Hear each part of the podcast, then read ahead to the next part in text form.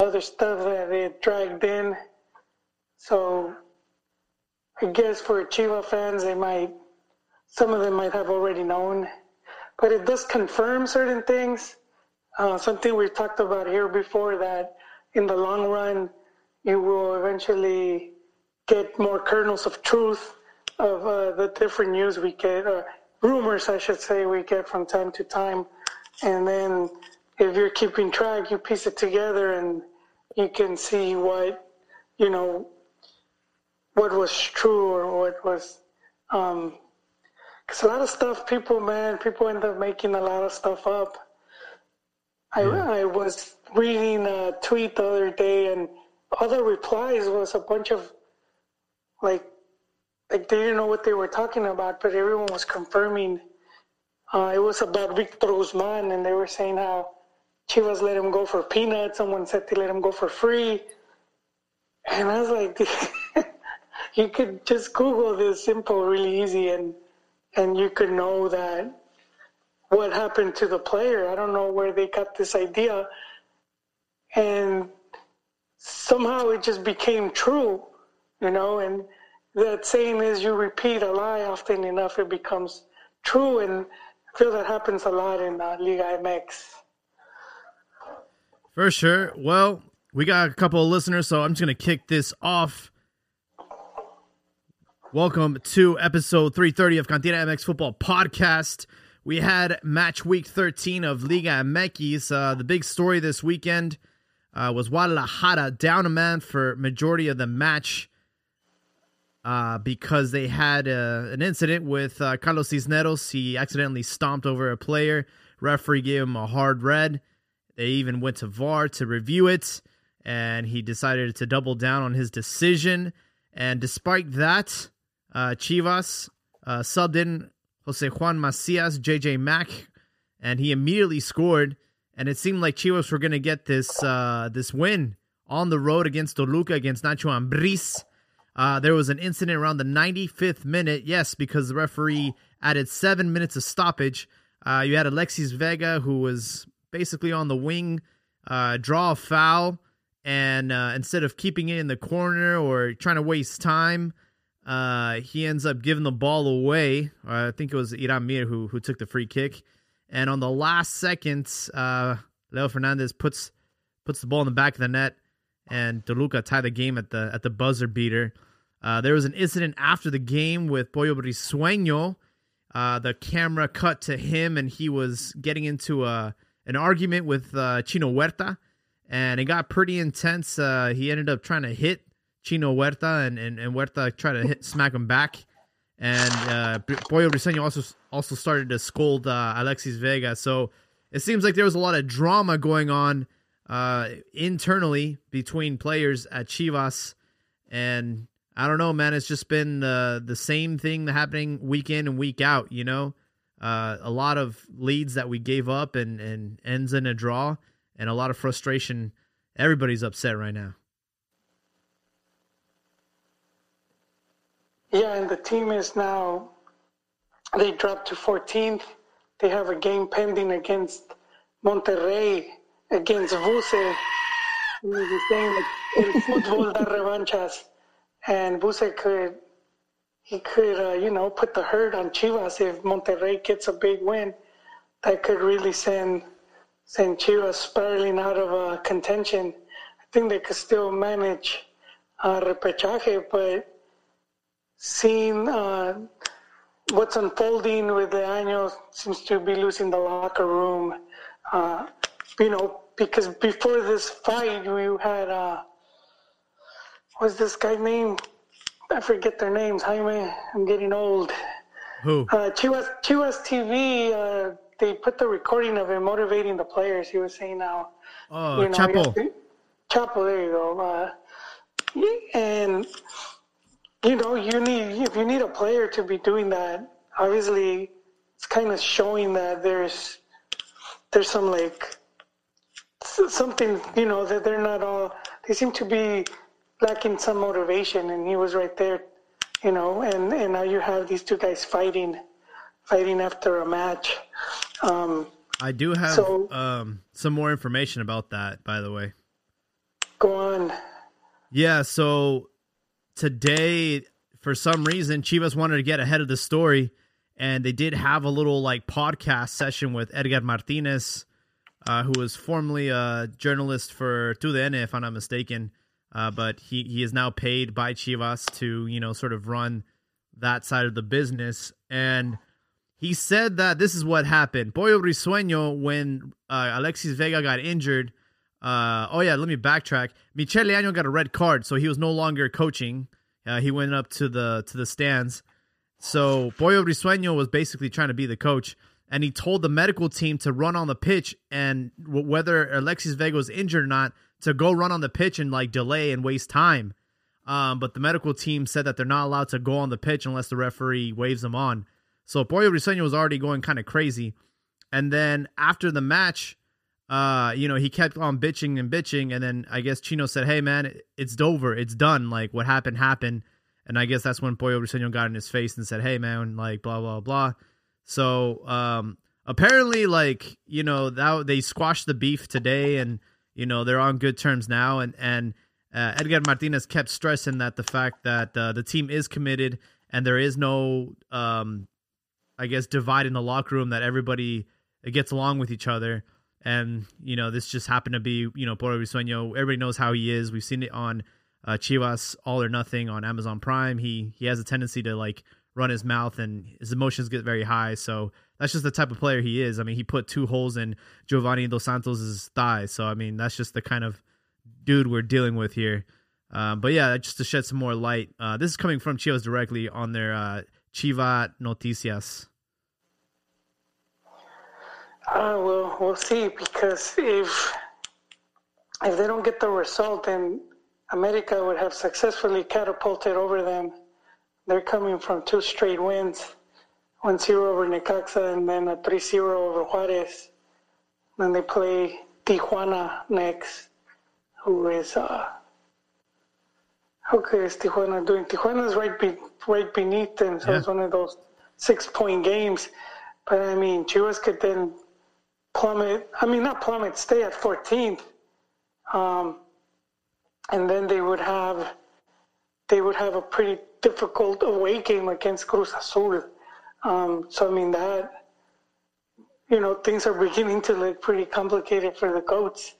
Um, yeah, that's not a good a good away away to Cruz Azul.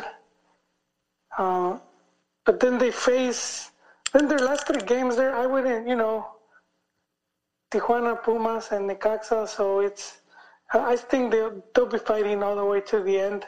But but um, their next two games are going to be very difficult. And to make matters worse, thanks to the Coldplay concert, the field is absolutely trashed. It looks like they're going to be playing on like concrete. It looks, it just looks absolutely terrible. Uh, the Chivas Femenil team played, uh, I think today or yesterday, and they showed some photos, and it just, it just does not look good. I don't think it's going to be ready for Wednesday. Just move move it if Atlas not playing. Hey, um, Move it move it to the Jalisco. let me ask you this: Do you think Michel intentionally got that red card so he can avoid Vucetich's return? No, I don't. I don't. That would be too funny. No, I, I think he's. I think he's feeling the heat. Um, he doesn't. The the team doesn't do well. He he should be on his way out. He came in.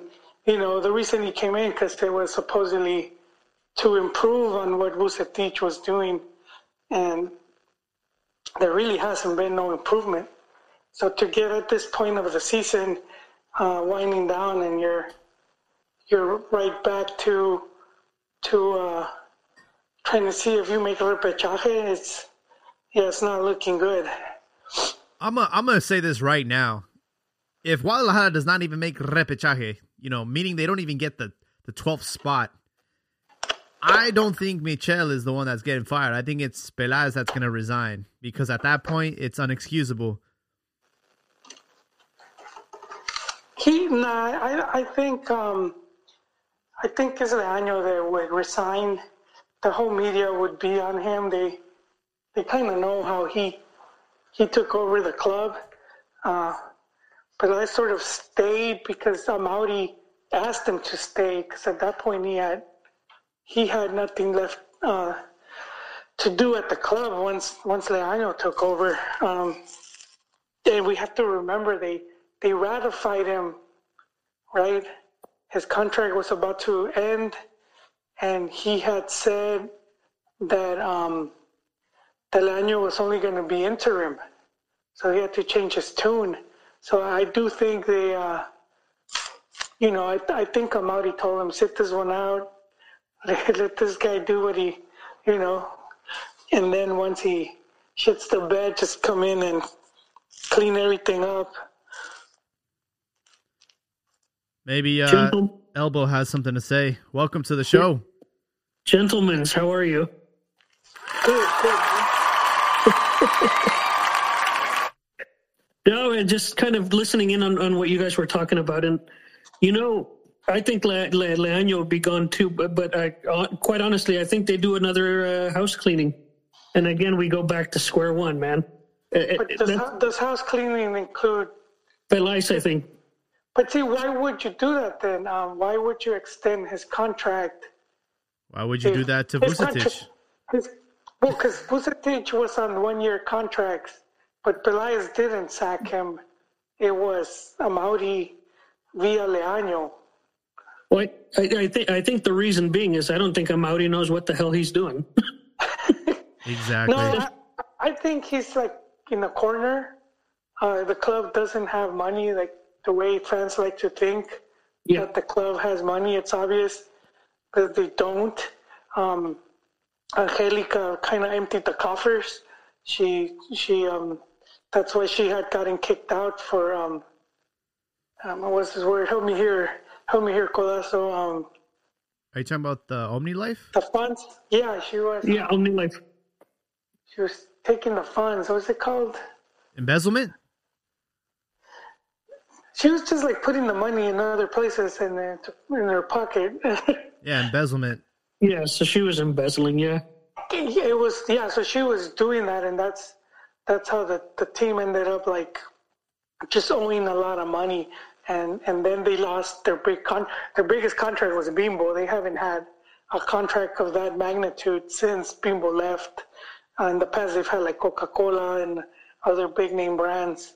Um, they just haven't had that. And then they lost both TV contracts uh, in the U.S.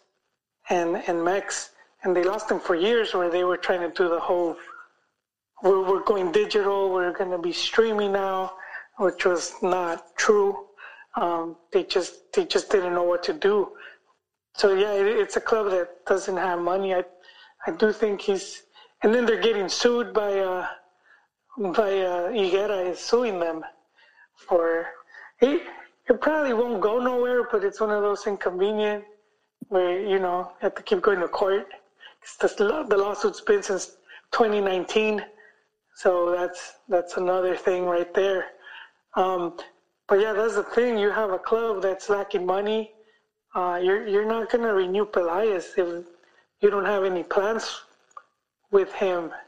Um, I do think, and we've talked about it here a lot of times about Leaño, how he's connected to the, you know, to the Akron, which is Chivas' biggest sponsor. Sponsor the stadium, amongst other things. So that's that's one of the main things, and um, he's you know he's kind of married into that family. Well, the reason I think Pelas is gone is because he's out of excuses now. Yeah, but he's he's the sort of like the shield for Amaury.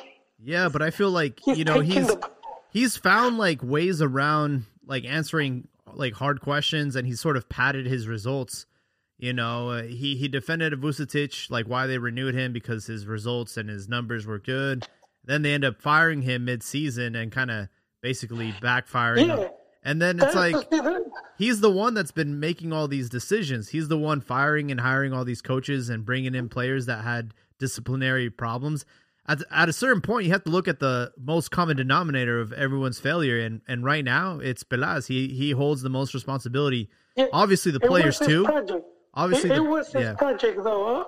But hold on, we have to like sort of make the divide where it was his project up until Leaño took over, and it was so he he sacked Tena, and he never, you know, Buse was the guy he had brought in, uh, so I knew he wasn't gonna sack him, especially when they had been at least getting into playoffs and they had been achieving a lot of the stuff they had in mind, debuting players.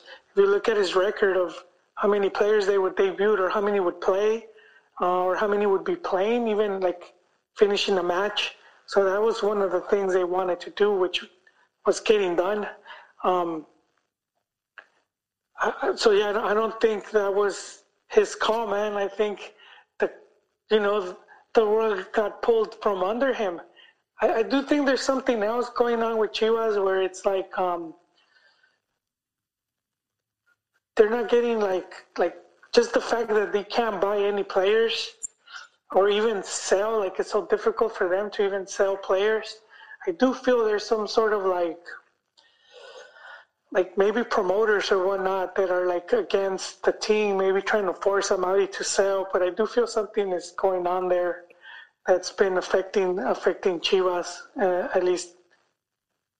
Oh, well, I think you made a point that you said where, uh, and, and, again, this is going back to the Pelay stuff, but uh, uh, you said Leaño's married into Akron, right? Which is the biggest sponsor, right? Yeah. So, so who do you think is going to be the scapegoat, regardless of what they're paying whomever? Oh, I, I think most people know.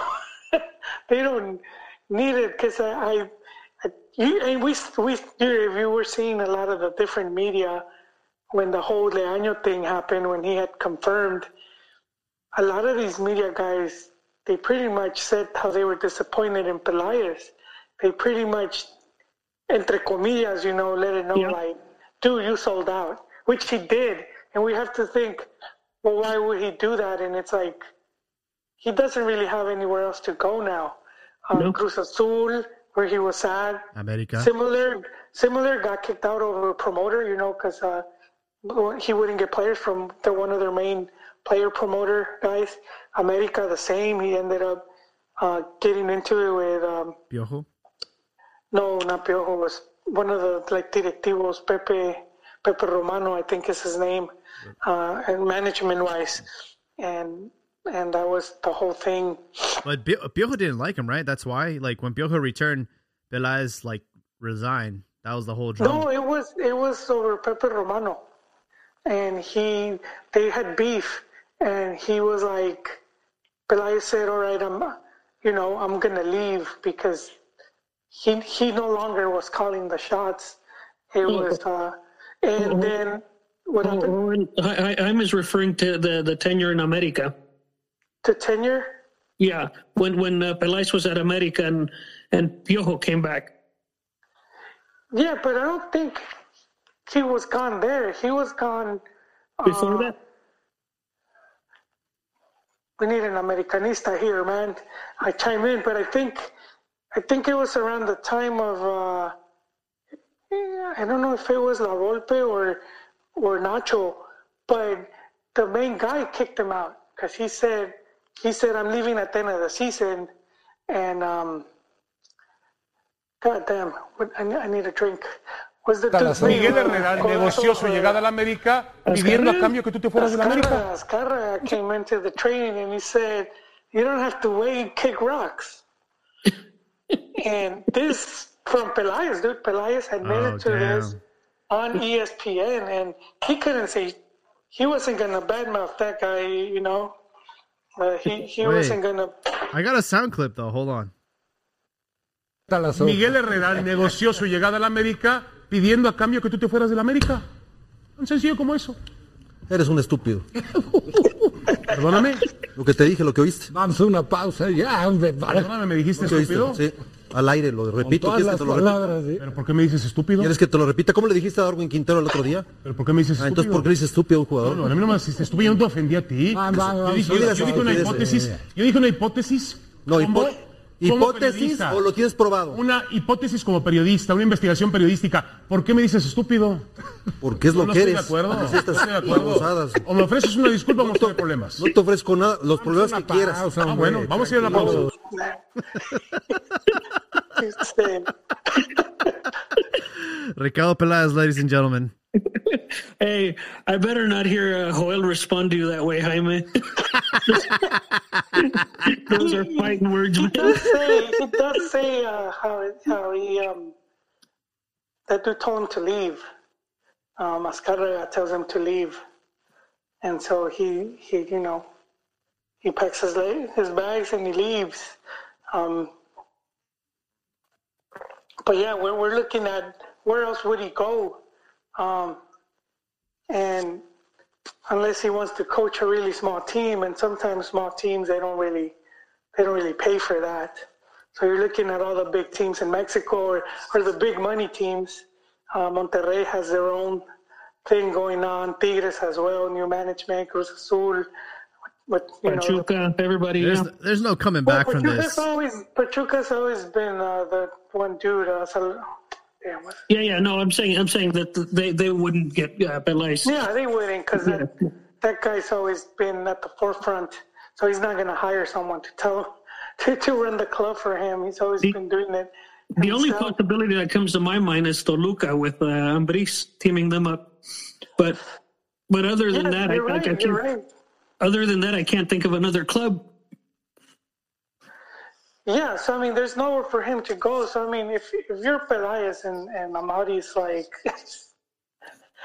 you know, just take take this hit and uh, I, that's because I mean, why else would he stay? He stayed there long enough.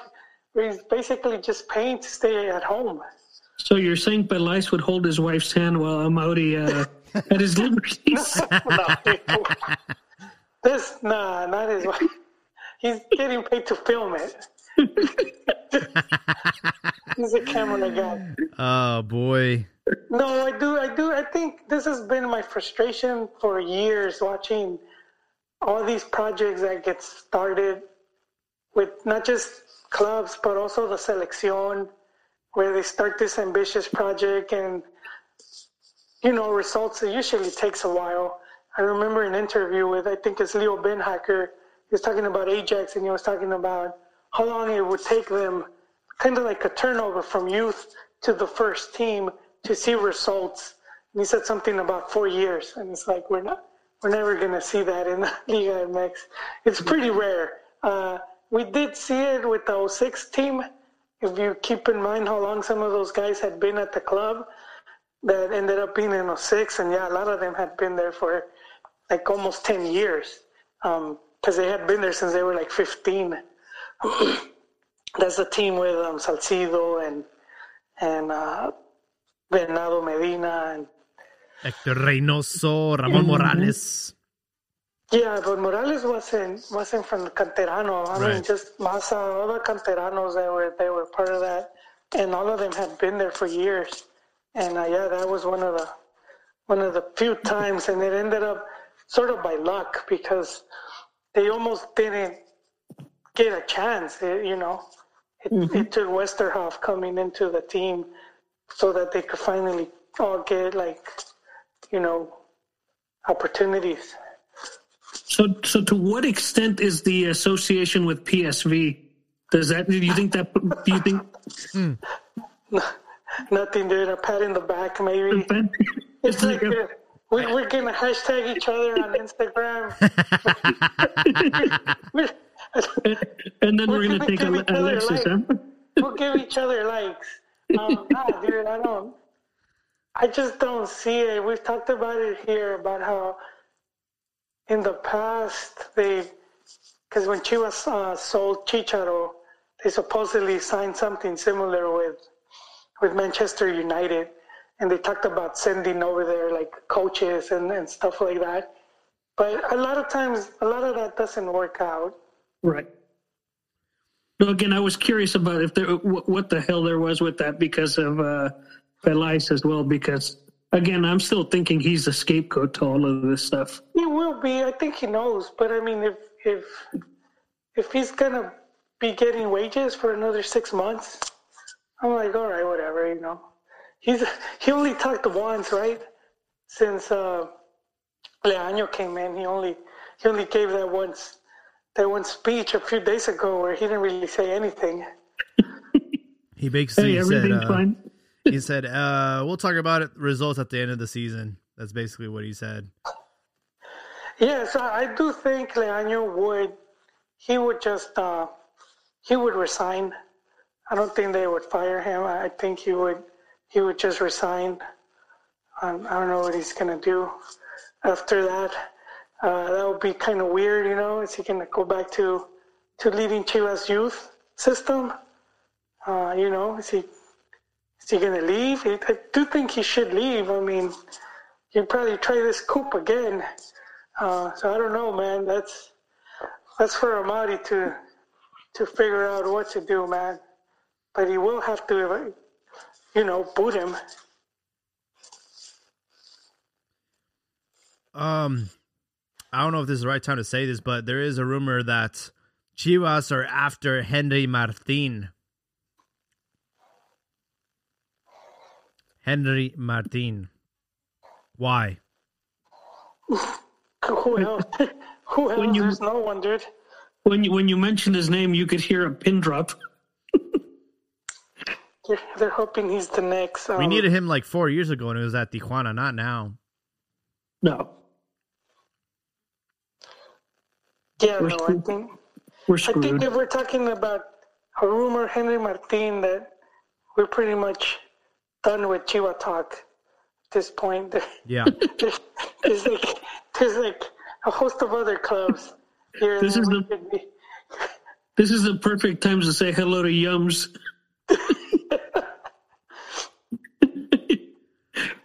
Yeah, no, we should we should. Um, well, I think can talk- Pachuca. yeah. I was gonna ask you guys, what's this rumor about uh, Mexico or specifically Grupo Pachuca uh, returning to Copa Libertadores? No, I don't. I don't think there's been a push. I mean, Conbol has always wanted Mexico to be in their tournament. It's, I don't think they ever kicked them out. And we started off the show talking about how, you know, some of these some of these talking points we end up believing them. Um, it's been CONCACAF that just hasn't allowed Mexico to compete in those tournaments. And Mexico FMF, you know, Liga MX, they need permission from CONCACAF in order to compete. And they've been trying to boost their own tournaments here, be it League of Nations or Gold Cup, and their own their own club tournaments. And that's that's kind of what's been preventing um, Omicron se propaga más rápido que cualquier otra variante de COVID-19. They ¿Cuáles mascarillas ofrecen la mejor protección? To crack open the door. Querido amigo Jesús, Sé que la investidura fue todo un éxito, to- no tengo ninguna to duda. To. Eh, te conozco, sé del impulso, sé del cariño Yeah, que uh, tenés por nuestro amado Alejandro deporte, el trabajo que haces por reconocer a la gente y sobre todo a quienes open. hacen e hicieron Uh, Jesús Martínez historia en el fútbol Pachuca, mundial. so- Te Yeah, felicito you know, por esta obviously the, the media like ran with it and started saying, "Oh, we're gonna return to to, to you know to Copa Libertadores," but you know, realis- Yeah. realistically, how do you do you think that could happen I, anytime soon? yeah, there's, there is that possibility. And I would say his name came back to me, Andres Fassi. That's the guy. He's one of the guys running the show over there, and he's he's always had like he's always had his hands in South American uh, football. He he had like Grupo Pachuca at one point. They own a team in Chile and in Argentina. I think they eventually sold it back, but you know, I, I do think he knows that being in that tournament and, and Grupo Pachuca is, is like, you know, that's one of their biggest business, if not their biggest business, selling players. So yeah, if you have uh, the next Chucky, uh, he'll cost more money if he's scoring goals, you know, in, in the Libertadores and not just at, uh, you know, at Tijuana or or in, over here in uh, I don't know where, uh, somewhere, somewhere in, somewhere in Concacaf. But yeah, that would, that just, just, you know, it, it just gives more validity, and I do think that's, he's, he probably was like, you know what, if you guys don't want none of this, I'll just, I'll go myself, you know.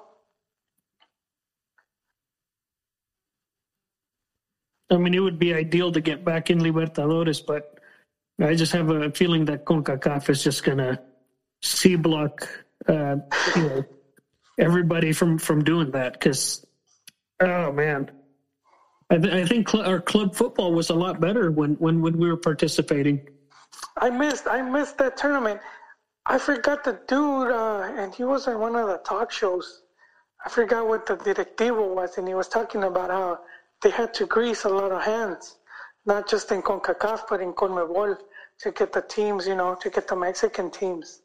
They, you know, give, give a lot of manila envelopes, a lot of gold watches to get that going. So, uh, for some of you that maybe you don't remember, uh, when Mexico started competing Libertadores, it was through Venezuela.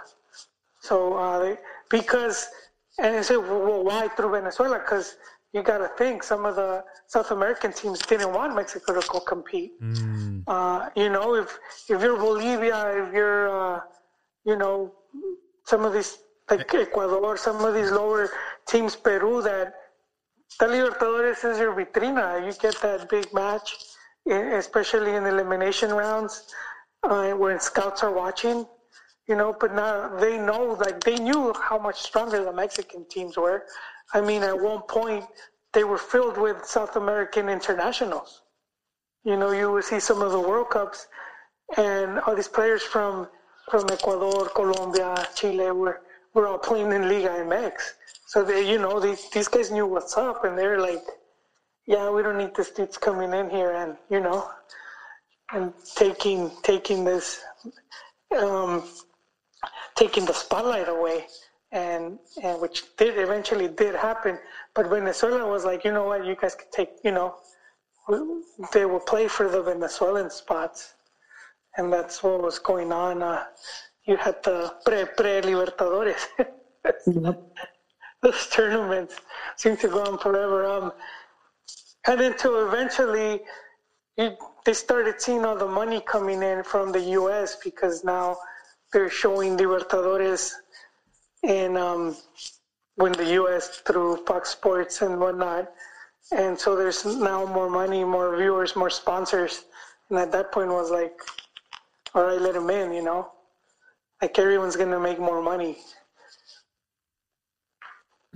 I would love to see the return of Interliga to see Mexican teams uh, qualify for Libertadores. What, what not? Why not just through the table? Well, because we still have our own Champions League. Because so, if you're if you're Chivas fans, you would want like that. Yeah. Because like my top four go to Concacaf. Right, because you know they still want to have our our eh? champion and our runner up go to the Conca Conca Champions League. Yeah, but it's like four teams, so it would be like one through four, and then five to eight. How did we used to do it? Because I feel like we we competed in both Libertadores and Conca Champions back in the day. Yeah, but they changed their mind, dude. They're uh, like, hey, hey, uh, yeah, some of the teams did have to play all these games. Ron's not here. He will talk about that one week when America had to play like ten games or something like that. Um, yeah, it was it was disgustante, but those yeah, man. Hopefully, hopefully they work something out. I think if enough Liga MX teams want that, I think they would make it happen. And I think if they're serious about selling players, they would want that as well. Fun fact: Chivas won the 2009 Interliga against Pachuca, and the player with the most goals in Interliga is Reynaldo, Reynaldo Navia with nine, tied with uh, Chava Cabañas. Yeah. Pretty interesting. Yeah. That's a blast from the past. yeah, number two is Bruno Marioni. Number three is Cuauhtemoc Blanco. Those are the top three goal scorers in Interliga history. But uh, I don't know. I you know I feel I feel very hopeful after the president said that from Conmebol.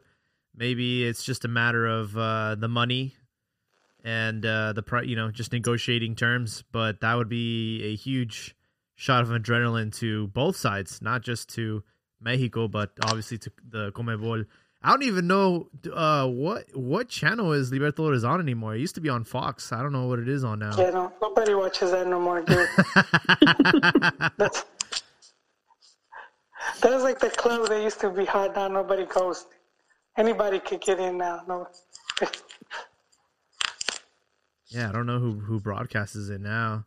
I remember like some of those games they were uh, pay per view in Mexico when Mexico when Chivas were playing um, in the semis. You had to like pay for it. You had to like find some bar that was playing it because yeah, it was uh, under a paywall. Yeah, same Copa America. Yeah, that's crazy. It looks like it's on uh, beIN Sports now. Oh, no wonder. Yeah. uh, so going over some Liga MX results, match week 13, we had a pretty interesting situation happen with Tigres. They were playing against Querétaro, and Jefferson Sotelo scored the game-winning goal, took off his shirt, and got immediately sent off because he forgot he had a yellow. And uh, it begs the question, like, why did they? I forgot why they they they booked somebody for taking off their jersey. Do you guys know? FIFA banned it years back. Wasn't it advertising, uh, uh, yes. Yeah, advertisement and also different brands. you know, you have a Nike because you know sometimes some players would have like like a sponsorship with Adidas, and and and you know I don't think it's been as much as it was maybe going back to like '98. It seemed like Nike and Adidas were going at it, and we had all these great soccer commercials, and uh, they would all like try to sign players, and sometimes that will cause problems once you went into like you know like the World Cup or whatnot, where your team is sponsored by one company and then you're sponsored by another. We saw that with um, Jorge Campos going back to '94 right? I think his uniforms were by Adidas. I mean Nike. His uniforms were made by Nike, but the selección was Umbro. So if you see some of the games, there's like uh, there's like tape. You see where there's tape is blocking the logo. I thought it was because like some religions, like you, I don't know, they can't see men with their shirt off or something. That's what I thought. No, that was for years too, and they were running around you know, as the game got more global and more and more, you know, countries got access to it. Political stuff too. You would they would write something political in the in their body or in the shirt underneath. That's that's another thing. Yeah, they, I think there were some political messages, and then I think FIFA also just got tired of seeing like the GoldenPalace.com advertisement on the undershirt. You know, it's just yeah, it's probably a comp, just a combo of all of that. Yeah, and also the sponsors too. I mean, they have, a, you know, they were gonna see like how do we prevent some of this stuff from going on, um, and that's that's kind of how they went at it. They just started prohibiting it.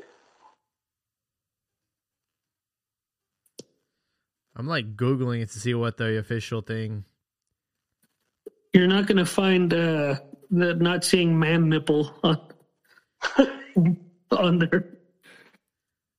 Uh, I think it says time wasting propaganda, you know, putting a message on there that, you know, might be political or whatever.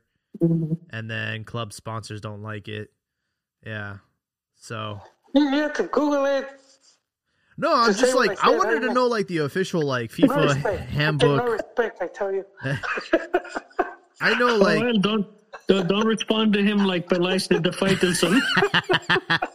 I want to no, make that a soundbite, hey, man. Eres un estúpido. uh, we gotta. I, I have this. I have a uh, picture of Campos, and he's wearing his one of his multicolored kits, and he has like a tape on the shirt that says "I'm a sport," and you could tell it's like taped with marker, and it's and it's covering with it's pretty should be the Nike because he was sponsored by Oh. Nike for years. You know, Even uh, his gloves uh, would say Nike. I was gonna I was gonna bring up the fact that in the Olympics, Michael Jordan refused to like show the Reebok logo. So he, when they got the gold medal, he put the American flag over the Reebok logo because he was that dedicated to Nike. Uh, yeah. We have a question in the YouTube chat. Shout out to Sergio Lozano. Uh, also, an apology to Ricardo last week. I totally forgot to check the YouTube chat, and he was blowing it up. But Even we keep inviting him to the spaces. yeah, we did. so he, he could do it live, and he's, he's Uh, been dodging us. Uh, so Sergio Lozano says, "Do you think Chivas will bench Vega next season if he does not uh, extend his contract with them?" We're seeing it with Gudiño. Yes, catching heat. No, they, they that's the one player you don't want to. They don't really have players right now. Uh, they just can't afford to do that. Right now, it's it's just you know we're, we're talking about a World Cup year. That could be their biggest their biggest name if it's not already. Um, Macias, if he would have stayed, he would have listened to Buse. Um, I think he would have been better off. Um, and they just got rid of Antuna, who could very well go to the World Cup. That's the one thing where it's like, I, I just, I don't know, man. My chi hermanos weren't thinking, and I'm like, you want as many players as possible from your team at the World Cup, because Chivas hasn't had that. I can't remember what was it. Maybe 06 was the last time. No, they were still at Chivas. 2010. So Who? That went to the World Cup, They were still playing at Chivas. dude. It was uh, Venado, Bofo. Uh, it was there was like six of them, bro. Michel. Man, dude, I'm a, I'm a bust uh, Google on you now. No, dude, it was like six of them. Yeah, because it was it Oh, I was know, but I just I can't. it was Bofo, Michel, the goalkeeper. It was Venado, You uh, sure Bofo was that not? He was in uh, Jaguares. Chicharo. Uh, Pichero was already gone. They had already sold him. but he was still technically Chivas. Uh, who else? There was two more. There was six. It was a total of five or six of them, bro. what, Maza was still there. Salcido. Oh, they were gone, dude. Those guys No, were those, gone. those guys were in Europe by that Hey, time. man, what are you? What are you drinking, dude? I got some salted caramel whiskey, man. That's Oh, that sounds good, actually. That does sound good, actually. Keep if, I, if I if I end up becoming uh, Jaime's neighbor down the road, he'll just have to do the pod from my place, and we'll have a little bit Oh, of that. that'd be sick. It's been a while. Have you guys ever done like a like an actual like uh podcast where everyone's in the same room? No. Oh wow, we've been remote before COVID. That's just that's just how forward thinking we are here at the Cantina MX. Here here it is, like Jaime. Maza Rodriguez, he was at PSV. Carlos Salcido was at PSV Eindhoven. And then Magallón, We had That's right. Dude, Cuauhtemoc was at Veracruz. Goddamn. Uh, Yeah, dude. One, two, three, This four, Chicharo five. was at Chivas. Chi- Chicharo, but he had already been sold. Bro, Uh, he was a product of Chivas. Technically, still with Chivas. But yeah, but, nah, I'm talking about at the club, dude. He was still Yeah, at the club. Adolfo and Medina. I told you. Michel went to, I forgot, Michel went to the World Cup. Yeah, bro. He was actually, in my opinion, the best goalkeeper in form at the time until they did that stupid training camp for like what, two months and they pulled everybody from Liga MX. That was the dumbest thing they could have ever done. But they always kind of done that, though. No other country did that, bro. They, yeah, they know it's been done before. Uh, I know it's just, it was just like they took all these players that were in form, week playing week in and week out against like competition, and then they put them in a freaking training camp, and they were losing their freaking marbles. And I don't know if they did it for 70 or 86, but it's been done before. Argentina did the same. Uh, I know La Volpe was one a proponent You- for that. you know but you can, like- It's been done before. you can overtrain. That's what happens to boxers. You know, they train too much, and then by the time they get to the fight, they're already like, it's they're already done, bro. It's, there's a, True, true. it's a thing. But you know, in my defense, Jaime, some of these guys weren't really. I don't know if Magallon even got any playing time. Michel was just warming the bench. Medina must. I don't know how many. I don't think he got even that many minutes. Buffalo played like what, like one game. He played like Argentina. he played one half. he was the he had less movement than the goalkeeper, right? Didn't he? Didn't he play against Argentina? Yeah, he did in the knockout game. He was the the the secret weapon. Yeah, he was He the was the secret secret weapon. He's the you know what I think about when when you say a secret weapon? He was like when Michael Scott thought Stanley was a good basketball player and he brought him to the basketball game and he didn't even know how to dribble. He's like, "No, you're supposed to play, you're supposed to be my secret weapon." It's like, "Yep." He was supposed to be uh, the RG killer. I just, I don't think they played him right. Ah, dude, it's Bofo, man. He's he's hit or miss. But kind of going back to uh, Sergio's question, the reason that this is kind of concerning is because his contract, Alexis Vega's contract, expires in December of this year, and of course, when you're on an expiring contract, you're allowed to sign with another team um, when Yes. when you have less than six months left. So, uh, you know, he might be he might leave, and Chivas don't even get a dime. So. This is very concerning. Yeah, that could very well happen. And can you blame the dude? did- Hashtag PSV Eindhoven. Yeah. yeah. I, I honestly think he's already man. got his foot in the door at PSV. I think that's that's the first player they're gonna go after. Probably Nene Beltran, who's having a, an incredible season. Nene Beltran is uh he's getting a lot of praise. Tata got to see Uh, him. Right, hey, man, this, this turned into the Chivas pod. Sorry, man. I'm just. As much as I like the goats, this, we got a bunch of other teams. yeah, yeah, yeah. We, we're gonna scare away the the non-chi hermanos, dude. Just maybe make it to the to the liguilla, man. Why why are we talking about that? Um, what uh, uh Tata was at the match, the Toluca match, watching watching whatever shit show that was. Uh, the one game he decides to watch and, and he watches that one. Oh boy. In that altitude, eh, was it at Toluca? Yeah. Yep. Because he's not supposed to be. You know, his eyes supposed to be like His eyes gonna pop out of his socket. it's like yeah, like uh, Total Recall when they like about to blow up. Because they were talking, they were talking about uh, he had to move from Mexico City. He might have to go to Cuernavaca or somewhere because it's the altitude's affecting him. Um, but I mean, dude must be committed, you know. He, Dude, went, he just that total recall. Holy shit, man. I so I was a kid when that movie was just randomly on TV and it just it was that scene and I had wait, you're, you're still young, man. We're I had no idea one? dude, I had no idea what was going on. or The other one with what's his face? Arnold. Okay, that's, that's the only ah, one Arnold. that exists in my book. Ah, ah, Get in the topper. Yeah. but That's classic, dude. So you were a kid. And you, did you watch the one with the unedited? So you saw the three boobs. no, no, no, no. This was on this was on uh like cable TV. I don't know. All I know is Cable flipping the TV, channel. Which show? That was what cable was about, dude. I do Oh, recall. it was like the, the regular channel, like I don't know. I, it was just like a weird memory that you thank you for giving me closure because I didn't know where that scene was from, but now I know.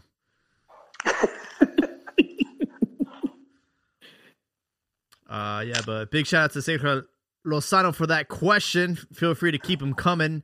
Uh, whoever's on Twitter Spaces with us, feel free to uh, yeah, re- request yeah. to speak, and we can hear what you have to say. Uh, what other news around the league? We have a player that is uh, got a Chilean background, Galdames, and he keeps getting death threats. You guys have any thoughts about that? Wasn't he capped recently? He was on uh, the last. Uh, um, Austin, I think in Austin he was capped. yeah, Yeah, he was capped, but he didn't get any playing He time. yeah, he didn't play at all. Yeah, his dad's Chilean. I think I don't know if his mom is Mexican or he was just born in Mexico. But I know that his, I know that his brothers play on the Chilean national team. He's the only one who's playing for the Mexican national team.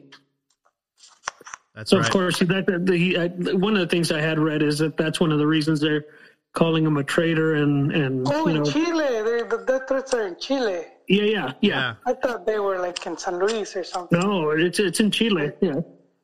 No, we're off the hook on this one, man. They were, damn, Chileans. You'd think uh, they wouldn't care that much. I don't know. Well, I think it's just because of the history. Like, I think maybe his dad was like a legend or something. I don't know, but it's like if Hugo Sanchez's kid played for, I don't know, United States oh, or no, something. No, that, that's not. That's not good. His kid, this kid, I think, committed suicide. yeah. Yeah, Jaime, you're you're opening some dark pages there, man. I mean, it's kind of a hard, it's kind of a hard reputation to live up to, and I'm sure his dad was not. I mean, knowing how Hugo Sanchez is, shit, I, I kill myself too, man. Too much pressure. Well, Nah, you I'm can't kidding, even I'm kidding. chilena, you, you can't even do a cascarita, and you can't even.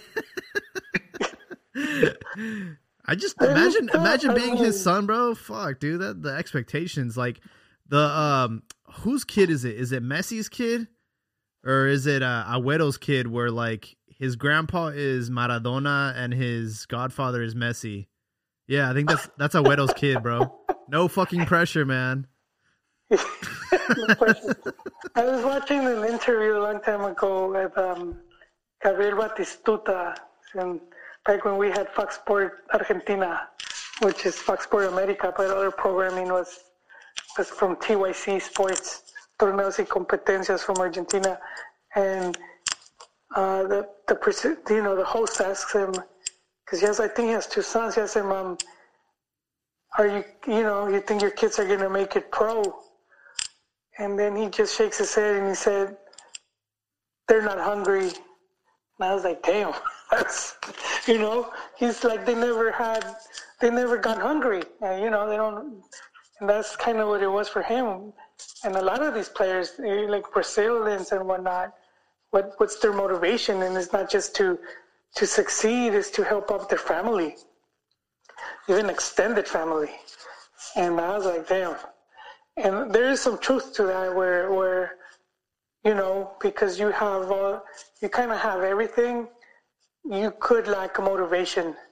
Uh, there's always exceptions which would be uh, ironically named Kaká I think he, he was very exceptional player and he came from he came from money. JJ Mack you could say the same. But I mean it's it's sort of an exception you know. Usually it's uh kids coming in from from poor poor areas. I know the. I saw a, clip of Romeo Beckham, uh, Beckham's kid, and he he had a hat trick of assists. So they're trying to gas him up and you know make him sound like he's gonna. How old is that dude? Um, Romeo, I don't know. I think he's maybe like. he has another. He has like an older kid that just got married. Uh, I don't even know what I think guy does. he's. I think he's uh like very young. Yeah, he's only. Oh, he's nineteen. Oh, that's not young. Well, Yeah. in, I thought he was unless you're in fourteen. I don't know why. I thought he was fourteen. No, he's nineteen now. He's playing. For, to Mex. You'll have like five more years as a youth. he's playing for uh Inter Miami uh, two, which is if Oh, I his dad owns a team, Yeah. so yeah. which is if I'm not mistaken, it's like uh it's like the fourth division. I forget That doesn't look good, man. I'm sorry. Third division. Sorry. Himalayas 19. He should already be in the first team. Oh yeah, I mean Beckham was like what he scored that goal from halfway when he was like how old was he? He was super young. I think he was eighteen. Damn. Well, that's that's when all the you know a lot of the top players by 18 they're already playing first in the first uh, first team.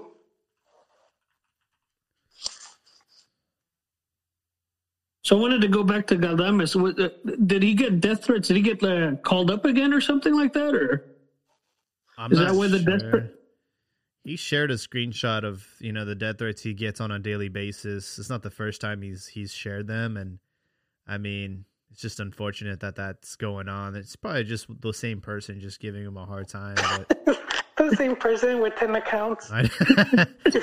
We call those uh, socks, right? He sucks. That's true. Uh, it seems exaggerated, man. Yeah.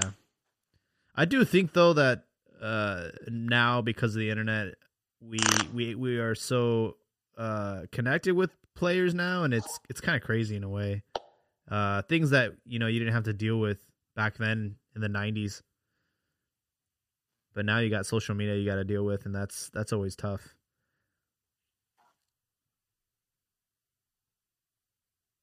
Is indeed. Uh, let's look at some of the other results this weekend. We had Rayados win despite having a man down. Luis Romo scored 1 0 over Santos. And uh, the post Aguirre era is, is looking better with uh, Vucetich under the helm. He's Wait, wait, which is we have to uh, sort of mention that really quick. uh, This guy, this guy goes from can't beat some mediocre Liga MX teams to to beating Atletico within a week. Oh man, yeah, I forgot uh, Aguirre was appointed coach at Mallorca, who are in a relegation battle, if I'm not mistaken. And yeah, after Atleti had that Champions League disaster against City, um, they end up losing to Javier Aguirre. I don't know. There, there's some talk that the Monterrey might have like some of the players might have just made it. You know, they turned against him. Kind of hard to believe, but who knows what happened there. Um, and it's crazy. This guy jumped back so quick. You know, he's already coaching in Spain. You- You're just not going to see it with any other coach in Liga MX. You're not. You're not going to see that. Um, so it's it's crazy, man. Um, and I thought he he would have been one of the candidates, but I don't think he is anymore uh, to take over the national team if if Tata were to not, you know, make it. Which they they kind of left us hanging there, right?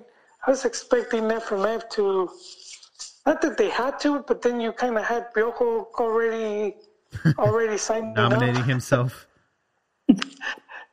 Don't, for- don't forget Hugo. Hugo oh, Hugo immediately Oh, that's him. right. Hugo did that too. Yeah, so you had a portion of the media like already booting this guy and assigning other players.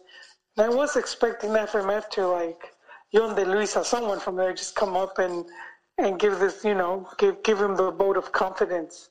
And then that never happened. And then there's been this low key talk about his health and how he might miss, he might not be able to um, coach any games for a while. So we'll see because they're playing Guatemala. When is it? Like in the, this week? When are they playing Guatemala? That's coming up, isn't it? Like pretty quickly. I think it's this coming week. When Wait, who's playing Guatemala?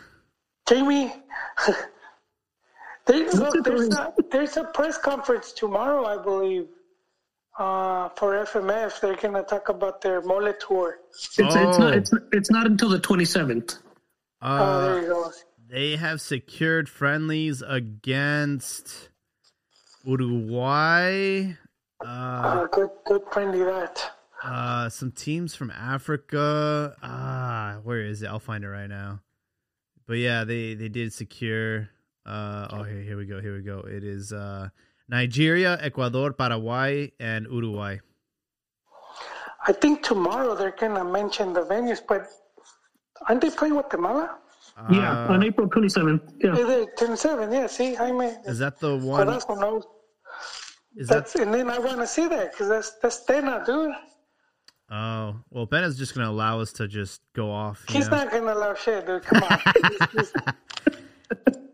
you if, know. if you know from Tena, I'm taking the under 23. we'll see. We'll see what happens. But you know, I'm not really looking forward to these these friendlies. I think that Corazon, do you know? Do we? Uh, do you know where that game is at? Uh, I ha- I actually had that up too for a little bit. Uh, let me look that up again. All right, thank you, sir. uh, it Oh. says. Oh, it doesn't About say. this It's a- Camping World Stadium. Where's that? where the hell's that? Orlando, Florida. Oh, Florida. Camping World Stadium. That's a weird. What name. a what a freaking sponsor, man. It's not as bad as Dick's. Dick's Sporting Goods Arena. What? Whose whose idea was that, man? That is terrible. No, but yeah, So it sounds like Mexico might not even have any remaining matches in in El Azteca because all the games are going to be in the United States. No, they're gonna do. They always do the that's what it is. farewell. Yeah, they do. The, they do at least one. They're gonna have at least one. And I, I feel like they shouldn't do. It's just, I No, because all the Azteca must be Televisa swinging their dick around and making them play it there because they should have left that stadium long ago. I don't know, man. I mean, there's not too many windows for uh for FIFA friendlies between now and then. Oh, they're gonna play one, dude. They're not going to the World Cup without playing one in Mexico, so it- it's it's guaranteed. We'll see. I mean, they'll, they'll play Chivas or America, but they're playing the game, dude. I don't know, man. We have the uh we have the Nations League this summer. Are they playing that with you with U twenty threes, man? I honestly, I would, I would, I would- you know, I would not, That's what, yeah. that's what they. But you know what? You sort of want to, and then you don't. Wait, it doesn't matter anymore. They should because I was thinking about the seed being seated, but then they are going to be seated because they're going to be one of the hosts. right, right. No, I, yeah. I, I, I prefer they play with U twenty threes. I really don't care about that tournament, man. We have uh, what two gold cups, a Nations League. I mean, it's it's stupid. Yeah, they do need to send the youth. Um, do they even have a coach? The coach is at Necaxa now. Who's Lozano? Yeah, I don't know. who's? Maybe It's Michel Leaño can do it. Get, get to yeah, get to Google, dude. It's Uh, probably Tata also for that one, but no, I it, it, this would be kind of one of those things that we talked about before, and that was the the why not work with a uh, Mexican based uh, Mexican league based team. Yeah, that would be the 23. If you had an under 23 team, that would pretty much, unless you kept that Flores kid, but that pretty much would be 80, 90% Mexican, you know, team. yeah, because Uh, that's I don't think that's going to be fecha FIFA so, for those, is it? I don't know. There's a lot going on this summer. Uh, I will tell you guys the Champions League returns tomorrow. Uh, Cruz Azul lost to Pumas 2 1. Uh, they were able to salvage a very important goal late in the match. And uh, they do play the return leg tomorrow at 7 p.m. And uh, Seattle Sounders on the other side has a 3 1 uh, advantage over New York City. So, what do you guys got? Cruz Azul in the final, Pumas in the final, or what do you guys got? What is it? A two one lead for Pumas right now? Yeah, Just one goal. I could see Cruz Azul going, getting there. Um, and I do think if you're Cruz Azul, you want you want to get back into you want to get into a clubs World Cup. yeah. I think Agreed. I, th- I, I think they're capable of doing it as well, and it would be good to but to have them representing in that in that Club World Cup as well. should be a good one.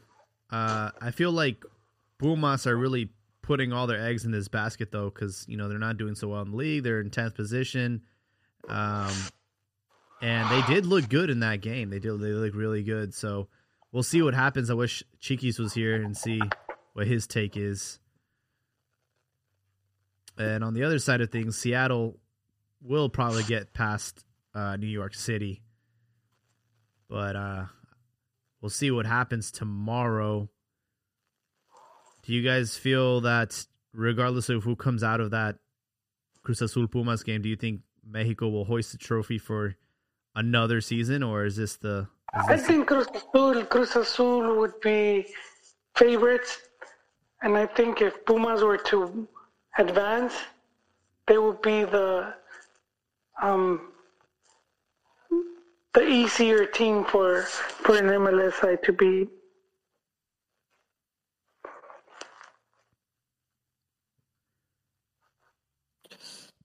Yeah, I, I, I sort of agree with that. But at the end of the day, man, look, I know people are always like, uh, you know, oh, can't let MLS win, man. But at some point, they're going to win one of these tournaments. It's, it's bound to happen. It's, it's not, but it's not a big deal. Whatever. I still think Cruz Azul is probably our guy right there. We got to go back Yeah. to. Uh, Dude, true, they're bound to win it. we got to go back to the year 2000 since the last MLS team won it. So it's Who won? Who won it? Back, LA Galaxy. yeah, I was 22. Damn, Yeah. old enough to drink. And since 2006, it's been a complete no contest from Liga MX. It's it's been in their hands since 2006. Not, not too good for that gap is closing. Uh, That's that's a Argument. long time. Yeah, you know, and the one thing is they sort of shoot themselves in the foot because they have the league here has some of these rules that, like salary cap, and and whatnot. Um, that thing that that sort of like limits. It's it's it not limits. I would say prevents uh, some of these from from making stronger teams. Yeah. Uh, I do have another question in the YouTube chat from Sergio Lozano. Do you guys like the new format of the Leagues Cup next summer? I'm actually excited for it. I'm a fan of both leagues. Um, just for some context, the the Leagues Cup, I don't know if you guys remember this, it's like Superliga 2.0. Uh, but they did change the format so all the clubs in Liga MX and MLS will compete in one month over the summer. I do. I do want to see it. I do, and I'm one of the. I'm with Sergio here. I've always been a proponent of watching these. You know, uh, uh, having a, a good proper tournament between both leagues. I know there's a lot of hate, a lot of Mexican fans. I think it's misplaced. Um, you're looking for money, man. You're not going to get it in Mexico. It's it's pretty clear. Uh, if if you're not seeing that, then you're just ignoring it because it's it's um the, the sponsors aren't there, you know. They, that's one we, and that was the question last week about um Jaime. You remember the question we were we talking about uh, the relegation, why they got rid of relegation, and that's to attract sponsors because if you're gonna come in and say, okay, I'm a um, I got 30, 40, 50 million to Yeah. to splash on a club, you're not going to do it if next season your team is in second division. And there there goes your money. Um, but if but if they guarantee you more time in Primera División, then you're more likely to to put that money there. And I, that's one thing they've been hoping for. And it's dude, where is it? We haven't seen it. And there's there's some big companies in Mexico like Comex and you know, Marinela, I'm guessing. I don't know. There's there's there's a few, you know, there's a few there, and they're just they're just staying away. They, they just who who when we look at like okay, who's who's buying into the clubs, and then we have uh, a couple celebrities going into Necaxa, right? Bunch of randoms, Yeah. uh, UFC fighters and whatnot. I don't I don't know half of these people, but they bought a team, and then you have Atletico Madrid. That's that's not all due respect. That's not the sponsors that Liga MX wants. They want they want um, some you know like a big company that's gonna come in and put put a lot of money.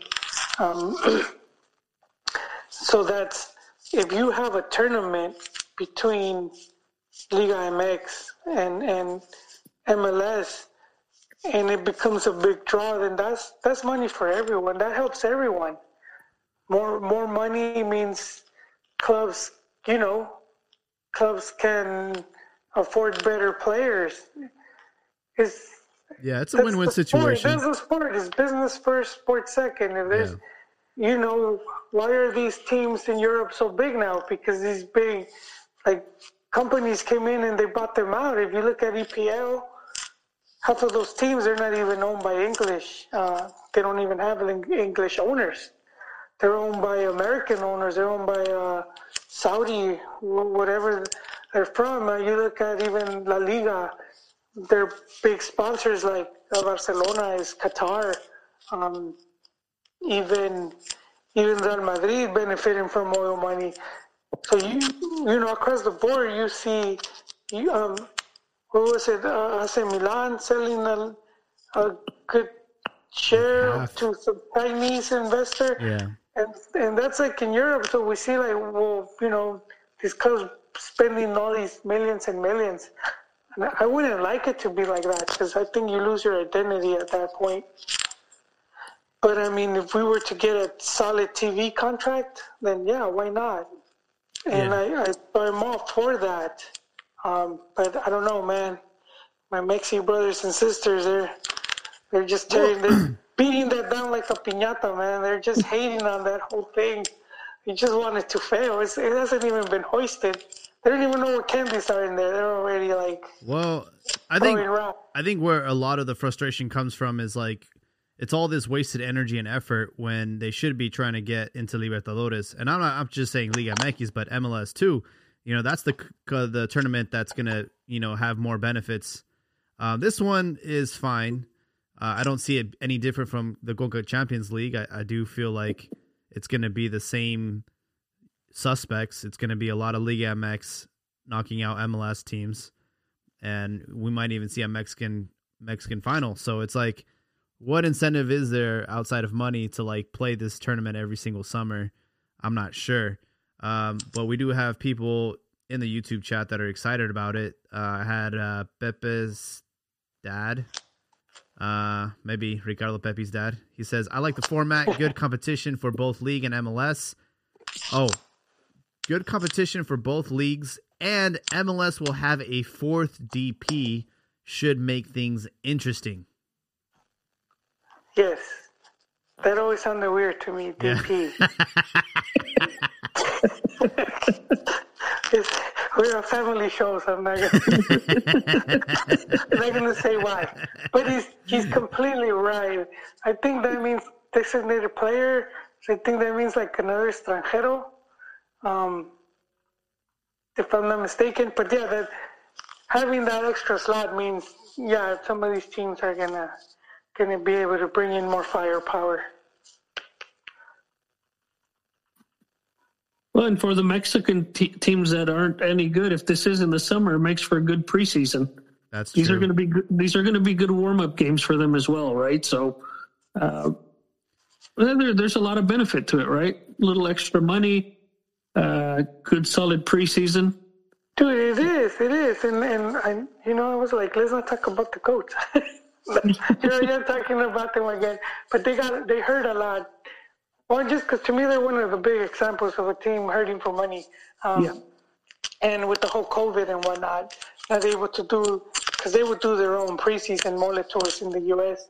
Not being able to do that, you have to imagine how much it hurt. You know, it's been hurting that club. Not, you know, not not to do that.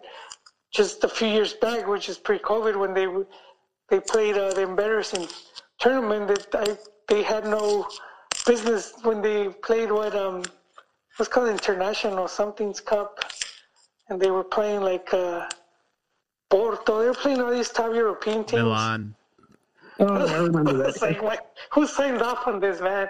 With the club they had at the time, I was like, I was like, no, Was that when Marco Fabian scored on Barcelona? no, no, that, That was a years separate before, friendly. Man. That was years before. that was a great goal though yeah, it was. Did he score a hat trick? he scored two Yeah. Two, and, that's and right. both yeah. of them were golazos Yeah, they were, man. um, Just to be clear, though, I, I wasn't trying to make an excuse that Mexican teams will be on preseason because the, the teams that are competitive, they'll be they'll be ready to go, even if it is No, you're right. preseason. Well, Oh, yeah, actually, yeah. it's finally some karma because you know MLS teams complain about Conca Champions because they're still in preseason, and They uh, can't though because it's they make their own bed. yeah, When, when they So- set the calendar, they they kind of made it different from the regular soccer calendar. yeah. So I, I don't want any more excuses when these preseason M- Mexican teams beat MLS teams that are in the middle of their season. I don't want no more excuses. But I do have a question: Who's going to watch like a Cincinnati versus San Luis or a you know Vancouver versus Necaxa? Like, who's actually going to be invested in I these matches? it. I will watch it, Jaime, given given it's the right the right time. I mean, maybe that's the day for salted caramel whiskey, man. It is. Um, yeah, I, I do think uh, for selfish reasons, the only silver lining I see is I'll be able to get on the pitch and take photos. But uh, outside of that, um, these games don't really do much for me. They don't put a lot of lead to the pencil.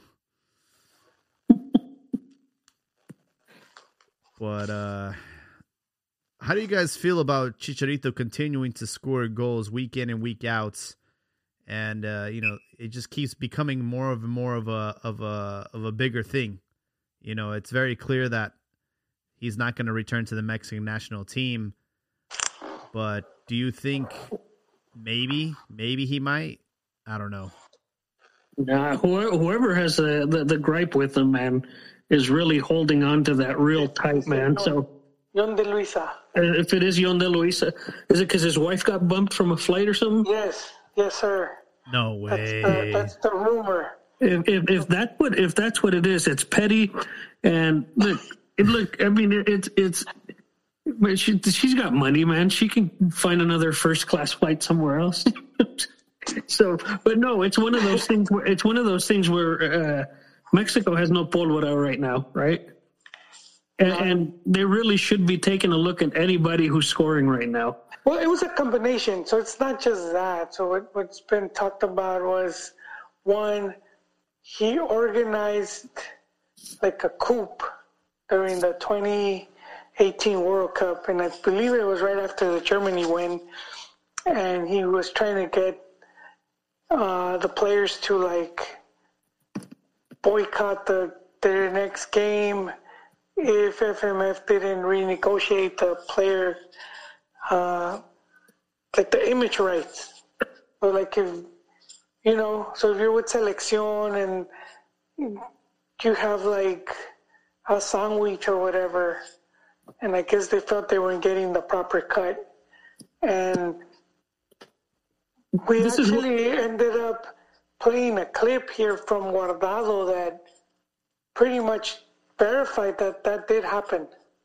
Yeah, it, it's made it sound like they they wanted to do the same things, but in a different manner, right? Yeah, he said. Yeah, he said Chicharo was more aggressive about it, and so then the talk was that right after that, like eventually they worked it out, but then after that, once Tata took over, they said Chicharo was involved in some of these parties with, uh, you know, chicas de la vida alegre, you know, the, so, and it was like more than one incident. And one of them was like these girls they sort of like threw the team under the bus because they were like putting it on social media. I don't know if it was instagram or tiktok but they were pretty much showing inside the hotel room and whatnot. And fans pieced it together right away and it's like damn that's the maybe not fans or it could have been journalists that knew but it was like this is the exact same hotels where the selección is at how are these girls in two different venues in the exact same hotel. And so that's when they found out that it was like Chicharo had one of the one of the people from FMF like hooked the girls up with you know the flights and the hotel and whatnot. I'm here for the gangbang. And I think that the combination of all those things was, was like eventually was like, you know what, if this guy. Uh, and I think that that's taking some of the heat.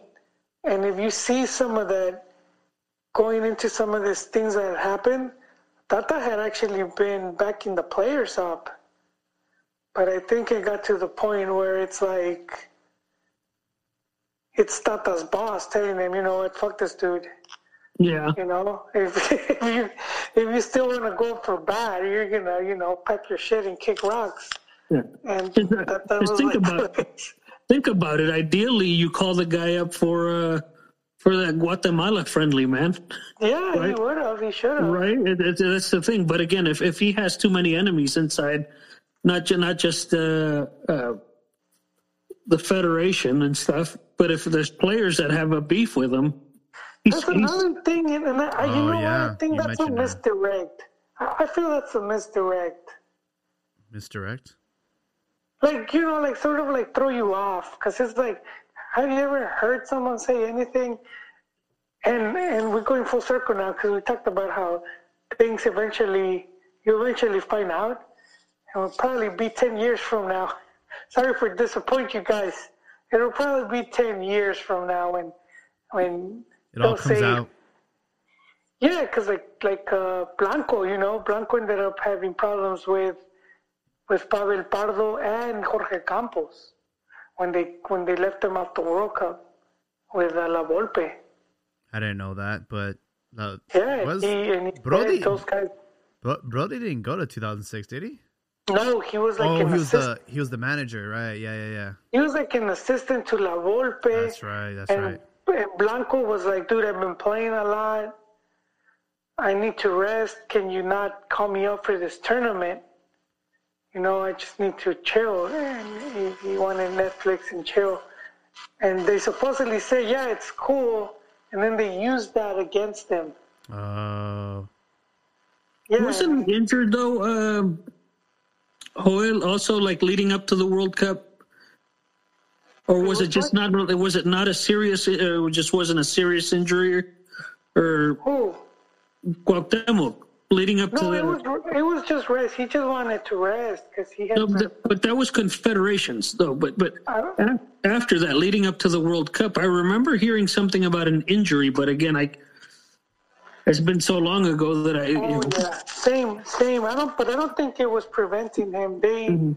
but I mean, regardless of that, they used the whole. He turned down the confederaciones as the excuse. I see. You know what was sad though? You know what was more sad for me? That they supposedly organized a protest. You know, these Mexico fans were gonna go protest Mira del Angel, and there's like three people, man.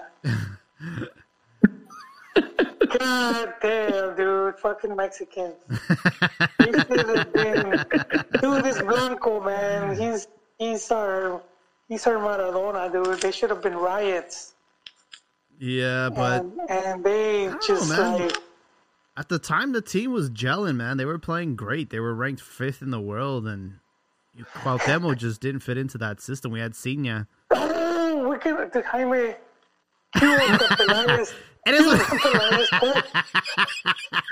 What the hell, Jaime. Jaime's reading the bullet points. The You were bullet points. to bad mouth.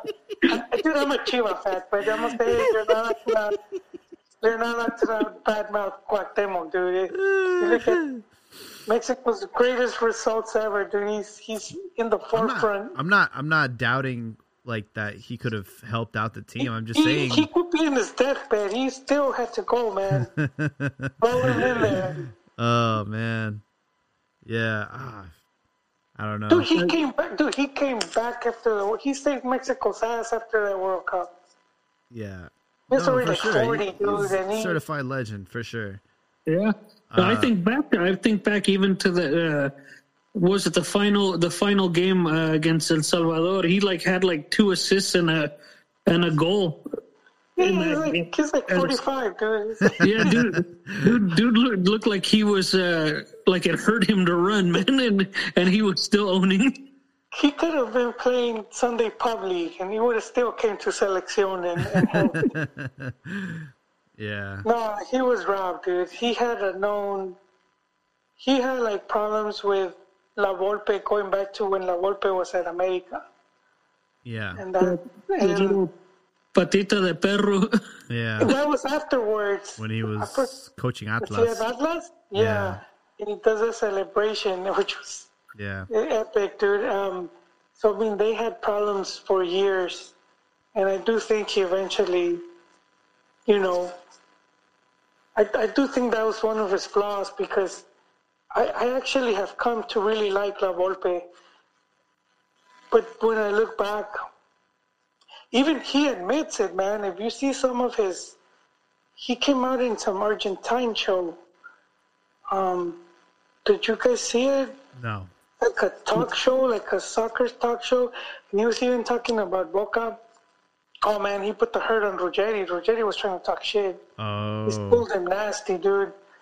But he was like, it was like a panel, dude. It's really good, man. I think I you, recall seeing something, but uh, I missed it. If you if you see that on YouTube, send it over, man. yeah. I will, I will. It's really good, dude. And I've seen clips. I want to see it from beginning to end. And uh, if you're listening to this, I'm sorry I can't remember. I'll say it next show, but it's worth listening to because he talks about he went to Boca Juniors. You know, that's that's the you know, especially if you're Argentino and, and to coach Boca, that's one of the big. That's that's, that's basically almost coaching the the national team. You know, Boca or River, and he came very close to winning the league title. They were like one point away, and then he What was it? The last two games they kind of blew it or something like that. Yeah, they did, man. It's kind of sad, but he, he talks about all of that stuff. But dude, this dude is, and he's gone before grill him, but he just gives a master class, dude. When he talks about tactics and everything, and and, and dude, it's YouTube. You go to YouTube, you read the comments. Even even the Argentines there are saying like, "Damn, this dude, we we misjudged this guy." Like they're they're even admitting how much this guy knows about tactics, and he is. He's very knowledgeable. Um, but I do think what hurt him was his personality, and he admits a bit to that in that show. Um, and I do think that hurt him, where he was like, you know, it would get the best like best out of him. Maybe he had like anger issues. You will hear some of that uh, through the years. If you ever followed him, he would have like gripes, or he would just get really mad. Yeah. Uh, really quickly, because we're simultaneously broadcasting on a lot of platforms. We're on YouTube chats. Uh, we're also on Twitter Spaces. So feel free to request to speak if you have something on your mind regarding uh, what happened last weekend or anything that's Liga MX related. I just want to throw that out there because we have a lot of listeners tonight.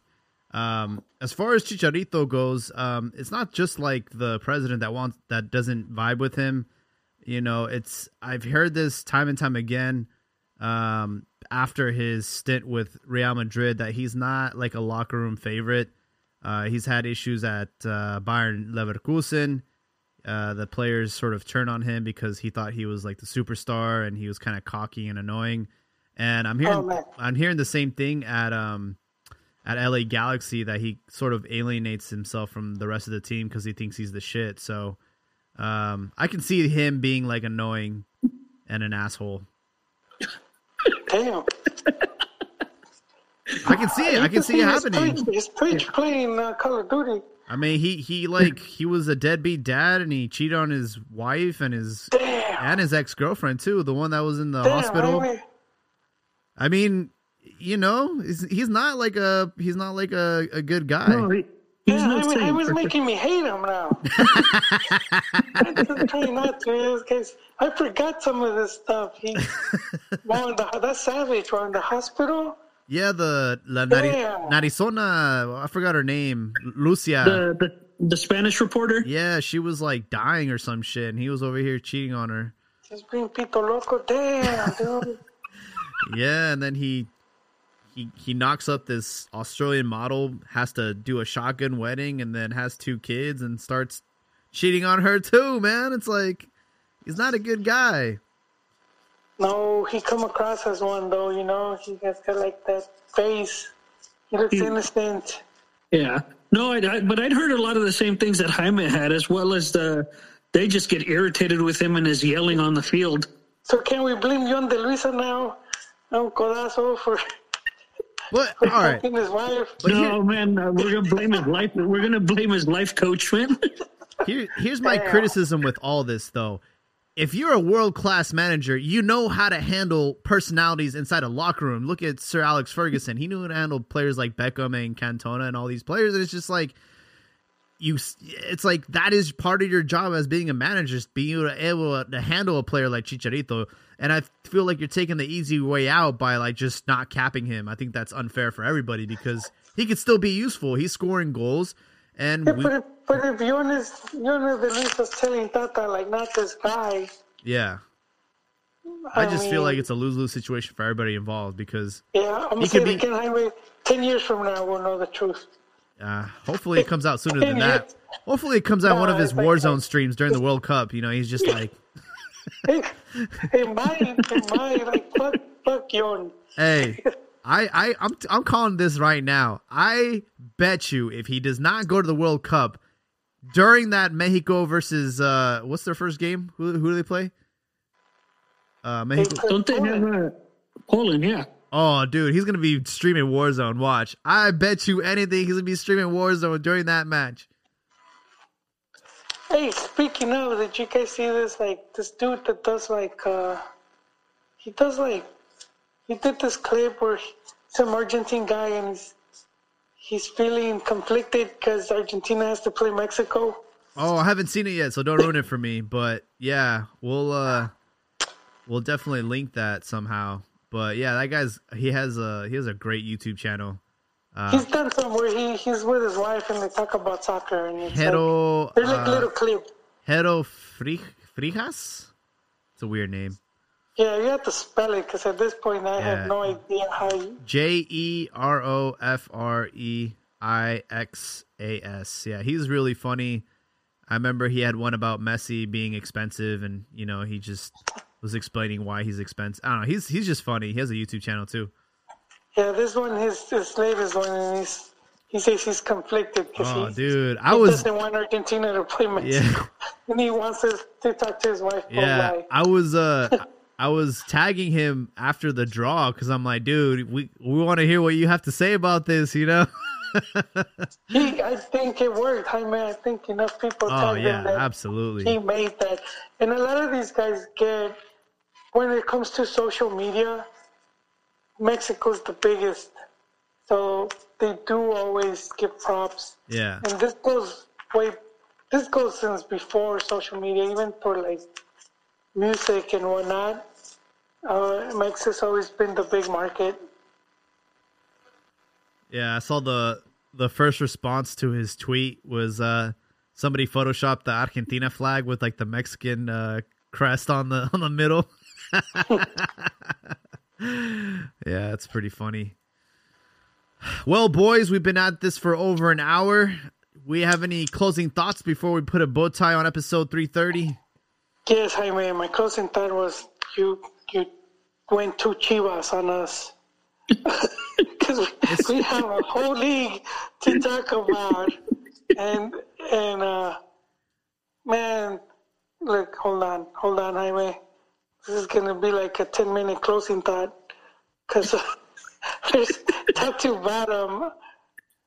I'll- Hold on, wait, here it is. Just play just play the soundbite. Eres un estúpido. That's all I that's, Jaime, Jaime, can you edit that and keep that?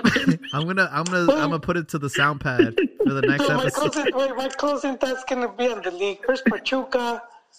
I mean, we have to give props to them. Just being in first place, they they just did a pretty big turnaround.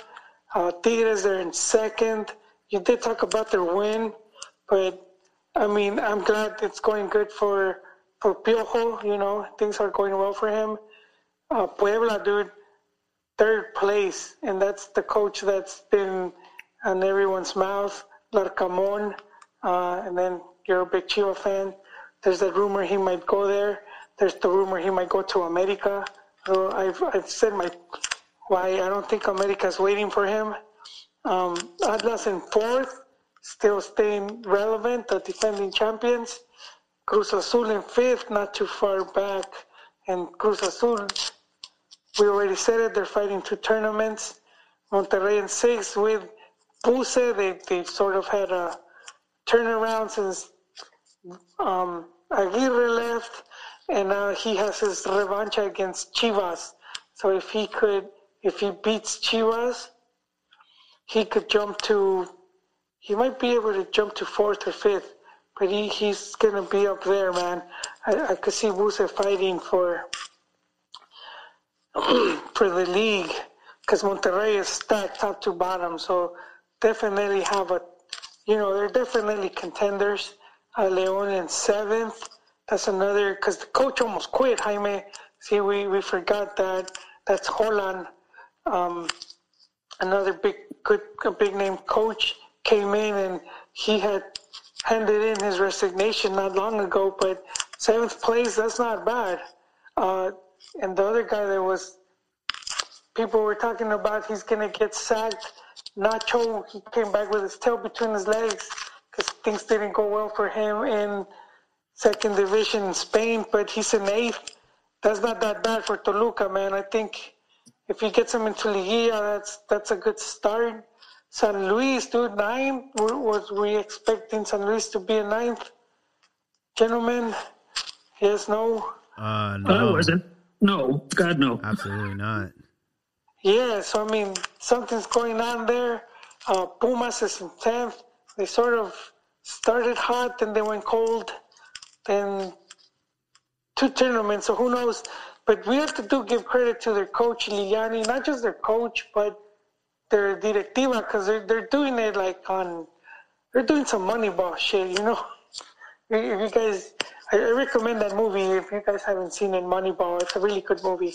Um, but I think- I think- I think Jaime and I are both A's fans, so Oh, we've man. seen it. you you know it. You're gonna have to see the movie. No, it's it's painful right now. Yeah, don't bring that up. And, and Jaime, they just traded Frankie Montas a little while ago. Oh my god, those don't even tell me, dude. But you guys did see that movie? Oh, Oh, of yeah. course. Yeah, Oh, There's also such a great book. movie, dude.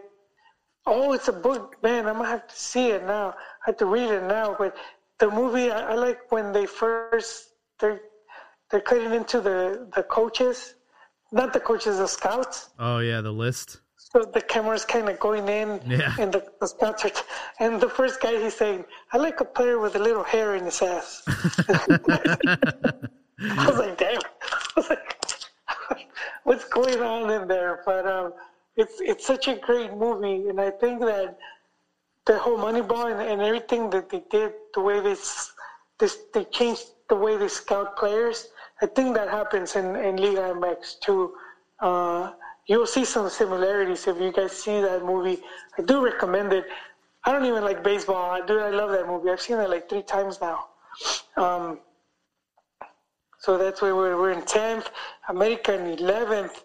They sort of jumped up, man, and it's like uh, their fans are having fun because they're saying America and their worst not doing better than Chivas. It's- damn, damn, kind of things. Uh, but uh, and I said I think they would have done this with Solari, but whatever. I do think they have a good chance of going into Liguilla.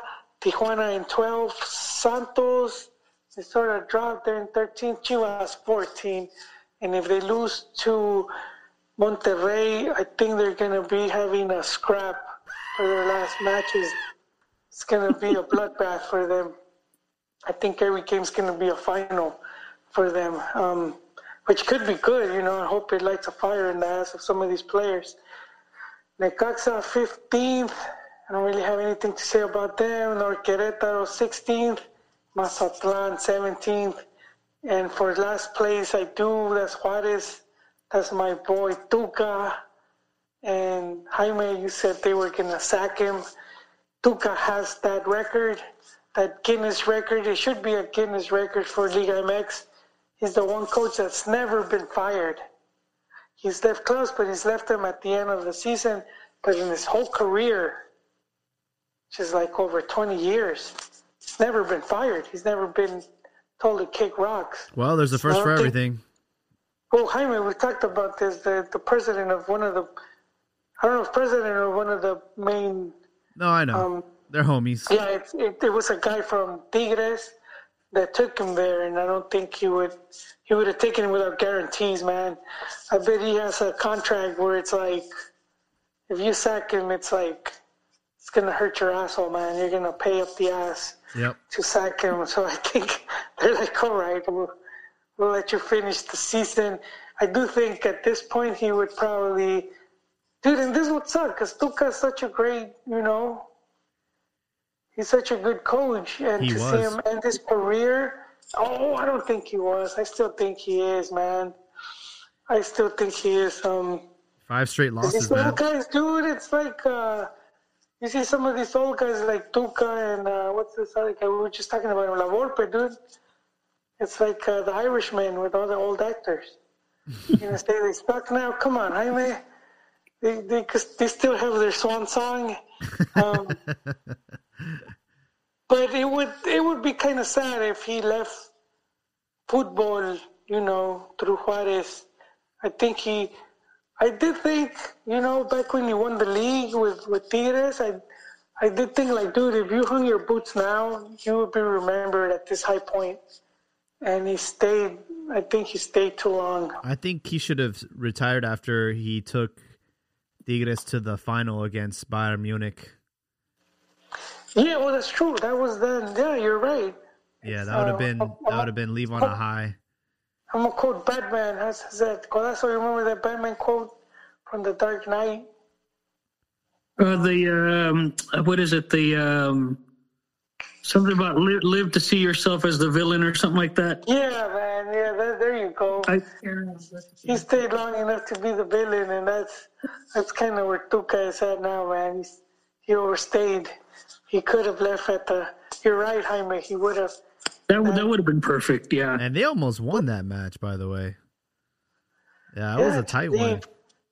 I, I, I remember into the sunset. I remember because uh, I, I I mentioned on an earlier podcast that like uh, Bayern Munich have like an all or nothing series on on Prime, and they showed that match and how they were all getting really pissed off that Tigres was actually like giving them a problem. So yeah, they got their respect. We got respect. So let's see what's going on. I'm I, I'm I'm closing thoughts. Uh, I, I am looking forward. I just kind of a bit curious to see what Tena's doing with Guate. Guate's doing this. Dude, they've been recruiting from Mex, man. They got a couple coaches there. I know Cardoso's one of them. Is he really? Yeah, there's a few, dude. There's like four or five. They were Oh, yeah, I coaching. I remember hearing somebody else aside from Cardoso going over there, and I just can't remember who. Yeah, no, there's a few. There's a few, man. Um, pretty sure they're gonna get brought up during the broadcast. Um, but I am, I am curious, and I want to see what what this guy's doing. I have faith in him. I, I do want to see, man, and I've said it here. I would like to get to the World Cup and see more than one Mexican coach coaching at the World Cup. We all have dreams, but don't let your dreams become memes. Oh, I was. Just like uh, Michel Leaño saying that he was gonna win everything in Mexico, go to Europe, win everything there, and then come back and win Mex- a World Cup Those with are Mexico. lofty. Those, those are very lofty dreams. Yeah, if he wants to, if he wants to inspire the team, he needs to recreate those photos that they found of him, Oh man. God! Oh, those are great. Wait, look, they're not expecting Thanos to win anything. Just, just get there. Just get there. Once you just got there. That's it, dude. He's he's guaranteed fame, dude. First ever World Cup for Guatemala, and they, he'll have a statue over there in in Municipal. I don't even think Pescadito wherever the Pescadito fuck Ruiz has a statue, bro. No, but he would, dude. First, they've never been to a World Cup. This, this, Yeah. not this one. After Qatar, the U.S. It should The be 60 the first. It should be the first team for, one. It's gonna be the first for one team. You know, that's for sure. We'll see. Um, We'll see if he lasts that long. It's true. It's true. There's always the carousel coaching and also the musical coaching chairs. But yeah. What about you, Codazo? You have any closing thoughts? Nah, nothing, man. I've had some good laughs and and uh you know, in specific that damn clip, man. I'm stuck on that one, man. That that just that got me, man. But uh, no, man. gonna throw hands. But no, man. Uh, thanks for having me on again, and uh yeah, looking forward to doing it again. Oh yes. Anytime, anytime, Codazo. Que te dije lo que oíste. Vamos a una pausa ya, hombre. Para... ¿Me dijiste ¿Qué oíste? estúpido? Sí, al aire, lo repito. Todas ¿Quieres las que te lo repita? palabras. ¿Por qué me dices estúpido? Lo repito. ¿Cómo le dijiste a Darwin Quintero el otro día? Entonces, ¿por qué le dices estúpido jugador? Yo no te ofendí a ti. Yo dije una hipótesis. Yeah, that was a classic. That's probably the best ESPN And- and you know, wait, clip ever. You know what? We need to add some context to it because Patterson is a big dude, man. I, he's like six foot. He's like over six two. He's like six two or taller, dude. I, I Sideways? Or I, no, only I. What, Oh, he's I tall, ran- man. I ran into him at the Home Depot Center. oh Uh, shit. America, America Cruz Azul game. I don't know if it was Interliga. It was one of those cups. And I ran into that. He's just fucking tall, man. Elias is no joke either. He's about six one. So there's some big dudes, but I think Elias is Elias is obviously, you know, you know, he's he's it's an athlete, and this other guy was a doughboy. Uh, it's crazy. He's It- it'll Israeli. a- I didn't know that. Hmm? He's Israeli. He is. Faitelson? Yeah. Yeah, he's Jewish, man. He's Oh not yeah, you didn't know. he's No, not I even he's not even Mexican. No, he he was his family, right? He was born in Mexico, no? He's Yeah. a Mexican citizen, but he's Israeli. I did not know that. Oh, there's a lot, Jaime. There's there's oh man. Damn. Yeah. Born in Israel. Yeah, no, That's if, uh, if if him and Peláez got into it, man, it'd be another, uh, you know, meme like uh, Cuauhtemoc's putazo que they gave him. Oh, man. dude, it would. yeah, I think eventually they're they'll crossroads again. Uh, but for everyone listening tonight, we appreciate the support. We'll have to schedule another Twitter Spaces and have have the listeners hop on and, and speak their their minds. And also thank you for those on the YouTube chat today. It was very lively. Sergio Lozano and Pepe's Daron. Um, but we'll catch you guys in the next episode. In the meantime, make sure to follow us on Twitter and uh, have a good night.